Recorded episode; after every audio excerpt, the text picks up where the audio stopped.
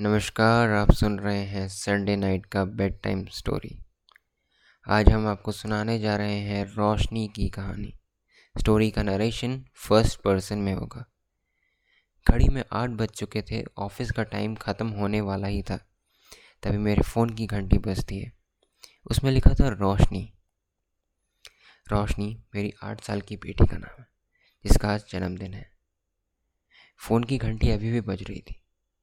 मैंने फ़ोन उठाया। हाँ बेटा, बोलो। पापा, आज भी आप लेट हो गए। नहीं बेटा, बस मैं रास्ते में हूँ, पहुँचने वाला हूँ। पापा, रोशनी ने बड़े प्यार से कहा। हाँ बेटा, पापा वो मेरे लिए गुड्ढा लेते आइएगा ना? ठीक है बेटा, ठीक है, मैं लेते आऊँगा। ये कहकर मैंने फ़ोन काट दिया। मैंने प्यून को आवाज़ लगाते हुए कहा, सुनो, ये लेटर बॉस को दे देना, मैं घर जा रहा हूँ। प्यून मेरे पास आया और मैंने उसको अपने ड्रॉर से लेटर निकाल कर दे दिया।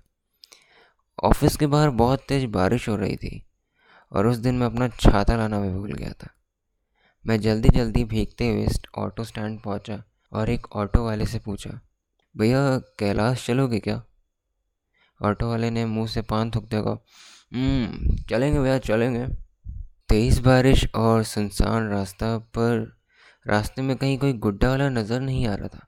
मैंने ऑटो वाले से पूछा भैया यहाँ कोई खिलौने की दुकान नहीं है क्या आसपास? है वैसे बहुत है बहुत है। आपको चाहिए क्या? भैया मुझे अपनी बेटी के लिए गुड्डा लेना है। आज उसका जन्मदिन है। हम्म, अच्छा अच्छा अच्छा अच्छा। ठीक है ठीक है ठीक है। तो पहले गुड़िया के लिए गुड्डा ही लेते हैं। तो ठीक है रुको रुको। मैं अपना ऑटो को मार्केट की ओर घुमा लेता हूँ। ऑटो वाले ने ऑटो को मार्केट की ओर घुमा लिया। और एक छोटी सी खिलौने की दुकान के बाहर रोक दिया। हम्म, आप एक काम करिए जाके अंदर से खिलौना ले आइए हम यहीं रुकते हैं। ठीक है भैया आप यहीं रुकिए। मैं दुकान में गया और एक बड़ा सा गुड्डा रोशनी के लिए ले लिया और ऑटो में बैठ कर अपनी सोसाइटी की ओर निकल पड़ा। वहीं दूसरी ओर मेरी बेटी रोशनी मेरे लिए रंगोली बना रही थी। कलाकार नहीं थी वो पर हाँ रंगोली में प्यार के रंग डालना जानती थी वो। तभी घर की डोरबेल बजी रोशनी ने कहा, आई एक मिनट। रोशनी ने जब दरवाज़ा खोला तो उसने देखा कि बाहर उसके दोस्त खेलने के लिए बुला रहे हैं। रोशनी देख नहीं सकती थी। शायद उसे अकेले नहीं जाना चाहिए था।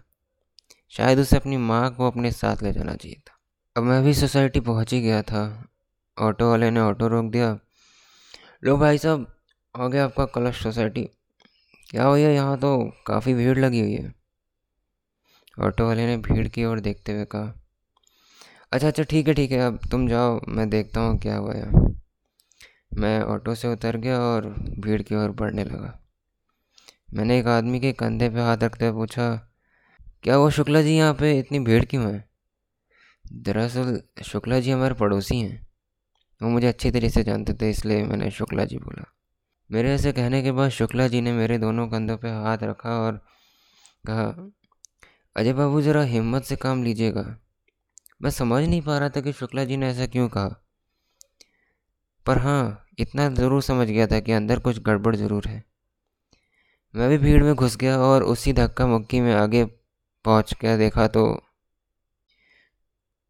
चंदा यानी मेरी पत्नी ज़मीन पर बैठकर रो रही थी और दूसरी तरफ़ रोशनी जिसके इर्द गिर्द लाल रंग फैला हुआ था और वो और वो मदहोश लेटी हुई थी। मैंने रोशनी के सर पे हाथ रखा और चिल्लाने लगा, अरे भाई समबड़ी कॉल दिया एंबुलेंस प्लीज़ यार। अरे देख नहीं रहे हो कि बच्चे के सर से खून बह रहा है? तभी भीड़ में से शुक्ला जी आ गया है और कहने लगे, अजय बाबू, रोशनी बाकी बच्चों के साथ छत पे पटाखे फोड़ रही थी। पता नहीं कैसे उसके पाँव पे फटाके से निकली चिंगारी चली गई और वो छत पे चिल्लाते हुए इधर उधर भागने लगी। और वो बदकिस्मती से नीचे गिर गई। ये बात सुनकर मानो मेरे दिल की धड़कनें रुक सी गई।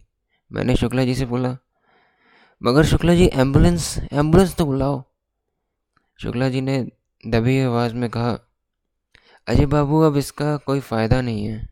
रोशनी अब हमारे बीच नहीं रही। शुक्ला जी की इन बातों को सुनकर मेरे हाथ पाँव सुन पड़ गए। मैंने सोचा नहीं था कि कभी रोशनी अपने प्यारे से पापा को इतनी जल्दी छोड़ कर चली जाएगी। मुझसे क्या गलती हो गई थी? शायद उसकी आँखों की रोशनी के लिए आई डोनर ढूँढने में देरी कर दी मैंने। शायद इसलिए वो नाराज़ हो गई।